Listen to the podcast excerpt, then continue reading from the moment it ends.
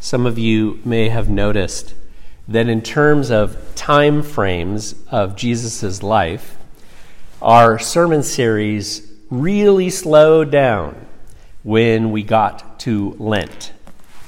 Most of the sermons since the start of Lent have covered literally just a handful of hours.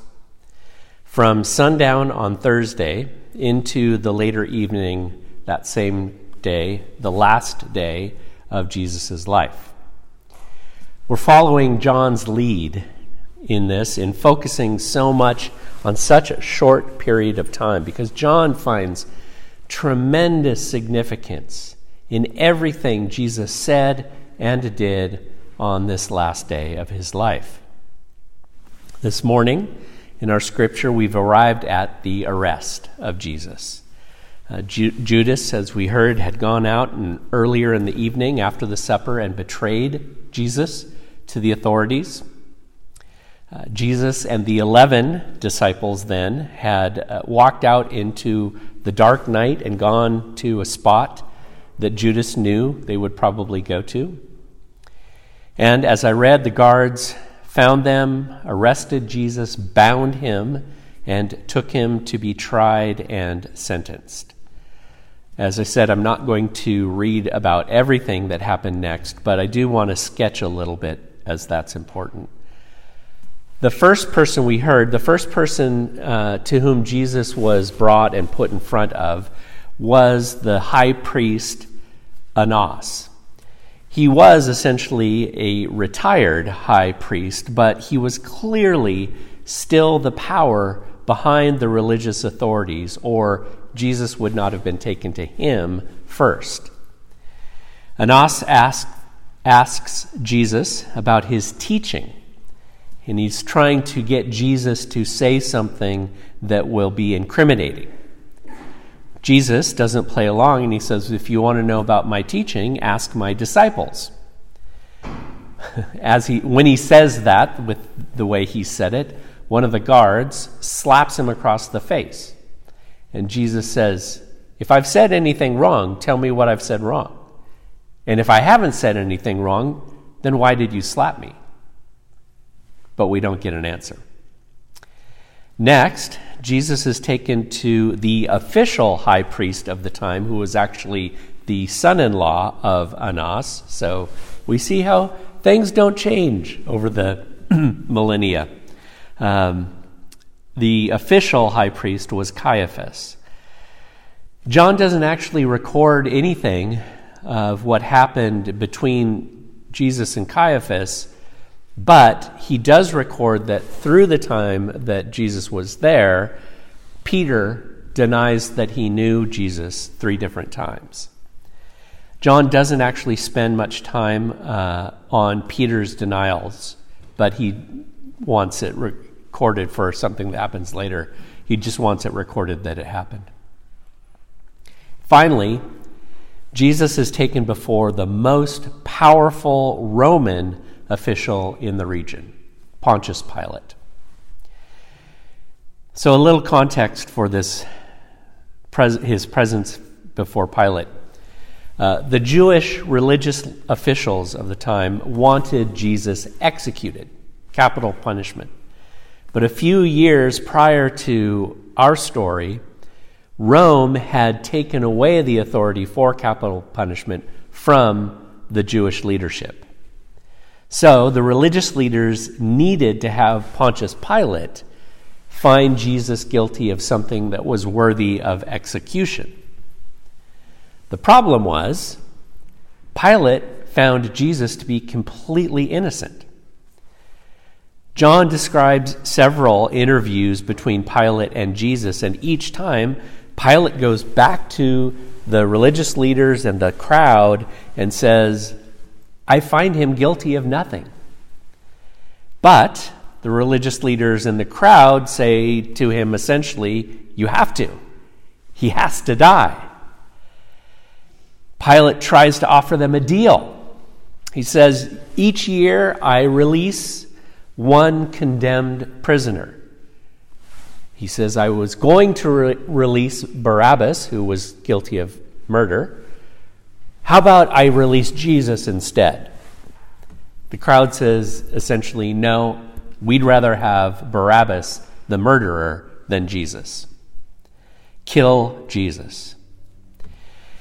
Pilate even has Jesus scourged, whipped with a horrible whip, as punishment to maybe try to calm the crowd, or ease the crowd's bloodthirst a little. But it doesn't work. Pilate then, based on what some of the, the uh, leadership says, religious leadership says, Pilate becomes increasingly worried that Jesus may somehow actually be the Son of God that the religious leaders were accusing him of claiming to be.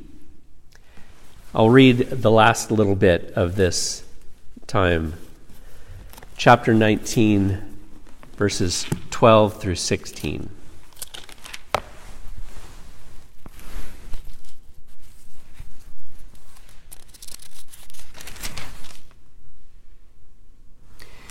From then on, Pilate tried to set Jesus free. But the crowd kept shouting, If you let this man go, you are no friend of Caesar. Anyone who claims to be a king opposes Caesar.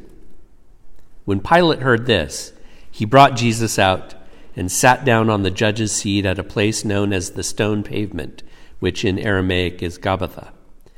It was the day of preparation of Passover week, about the sixth hour. Here is your king, Pilate said to the crowd. But they shouted, Take him away! Take him away! Crucify him! Shall I crucify your king? Pilate asked. We have no king but Caesar, the chief priests answered. Finally, Pilate handed him over to them to be crucified. Sadly, this scene has been misinterpreted throughout the history of the Christian church to justify anti Semitism to the point of uh, torture and, and killing. Um, as we've talked about before, for some reason that we don't fully know the reason, uh, or for some reason we don't fully know, John often has this habit of writing the Jews as if they're one indistinguishable group. So, most of the time, a large group of people does something, John simply writes, the Jews did, etc.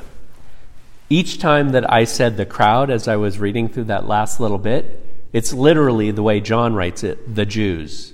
So the Jews called out, kill him. In one sense, that is simply an accurate assessment. All of this took place in Jerusalem uh, and in the surrounding areas, and the overwhelming uh, masses of human beings in that region at that time were Jewish. So if there's a large group of people gathered together at the time, it's likely that they were all Jewish. But the crowds in John's description are often um, described negatively. And therefore, their religious designation became associated with these negative acts. And here, the negative act is the condemnation of Jesus to execution on the cross. But to say, as some have grotesquely, that the Jews killed Jesus is to miss the entire point of this story. The crucial designation in this story is between two different kingdoms the kingdom of Jesus and the kingdom of the world as a whole. It's vital for us to be aware of the multiple powers that are at work in crucifying Jesus. Dale Bruner, whom I've used often as a reference in uh, this series, contemporary bi- biblical scholar, summarizes succinctly this point. He writes Jesus' counterparts in our chapter are Annas, the emeritus but de facto high priest of the ancient people of God, apparently the most powerful person in Israel religiously. The Roman Pilate, the most powerful person in Palestine politically. And the Passover people of God, the most powerful force socially. All three of those powers are at work against the kingdom of Jesus political, religious, and social. Altogether, they comprise the kingdom of this world in John's understanding. The point in this story is that the kingdom of Jesus is. How did I write this? This is odd. The kingdom of Jesus.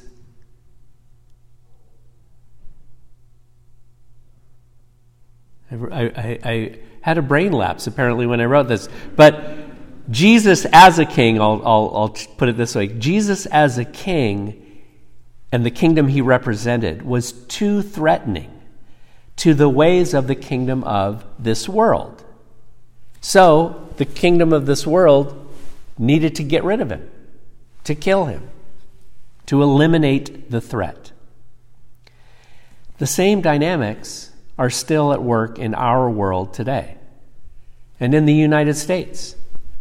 The kingdom of Christ threatens the entire power structure of our society. One of the fundamental ways in which this can be seen is the commitment to the way of peace versus the way of violence. The way of Jesus is the way of peace. We heard that in our uh, initial reading in verses 10 and 11. Simon Peter had a sword for some reason. He drew it. He struck the high priest's servant, cutting off his right ear. Jesus commanded Peter, Put your sword away. Shall I not drink the cup the Father has given me? The, the cup is not to fight back with violence, it's to accept what happens here.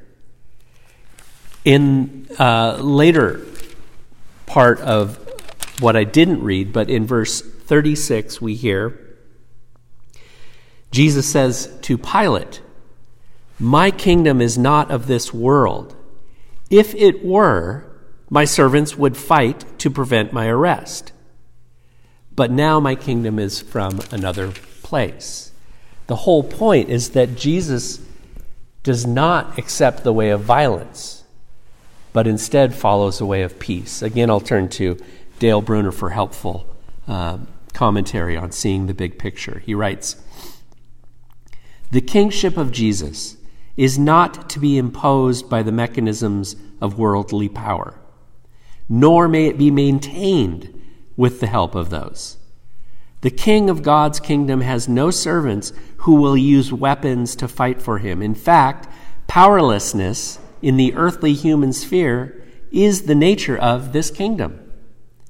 This is meant as a statement of principle, but also corresponds to the nonviolence and love of enemies which the historical Jesus advocated.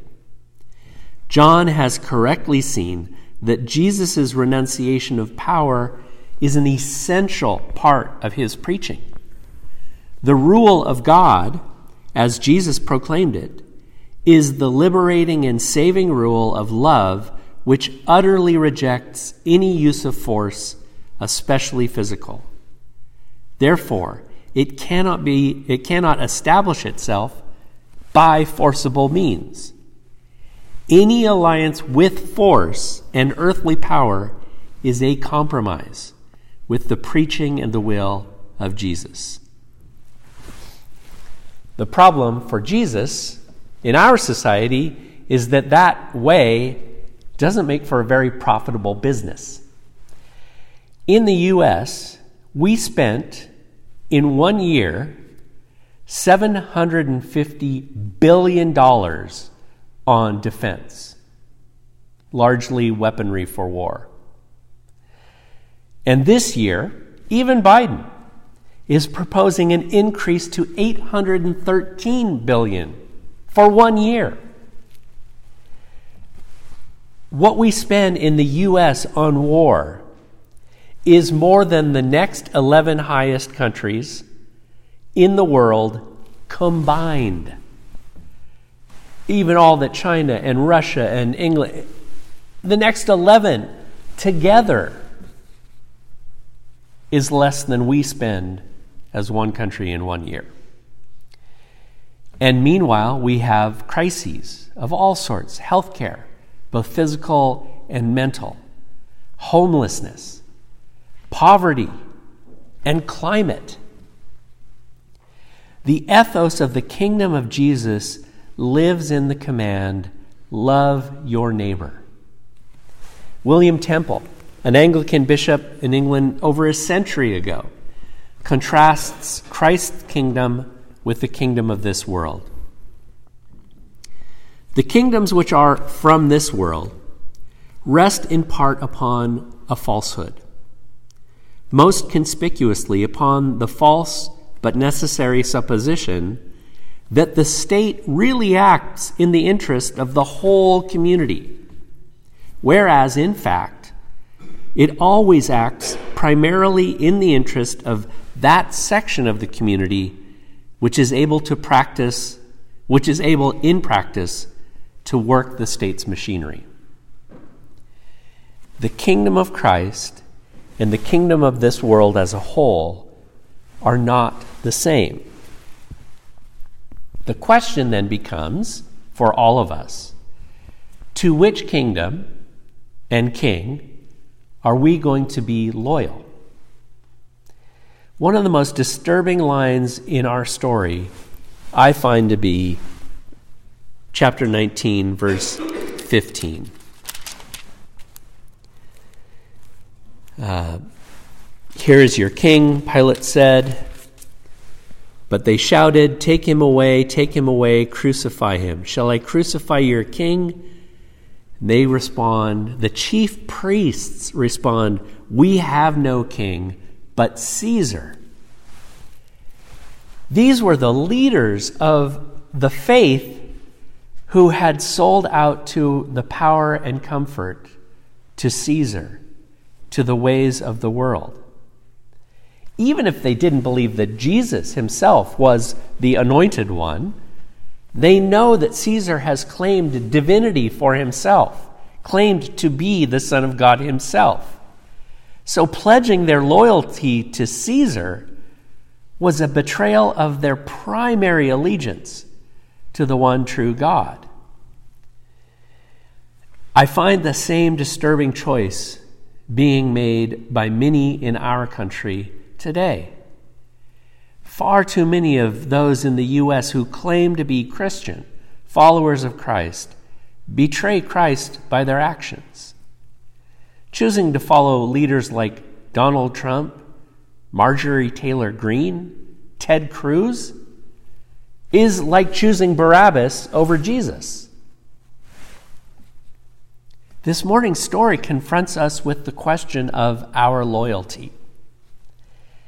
As Tom Wright sums it up, are we with Pilate, nervously allowing himself to be maneuvered into dangerous compromise? Are we with the chief priests, or as again Dale Bruner says, the senior pastors, pressing home a political advantage without realizing that we are pushing ourselves backwards towards complete capitulation? Or are we with Jesus? continuing to reflect the love of God into this muddled and tragic world. For Christians, we have no king but Jesus. Our loyalty is to him, and all of our decisions must be made through that lens. Amen.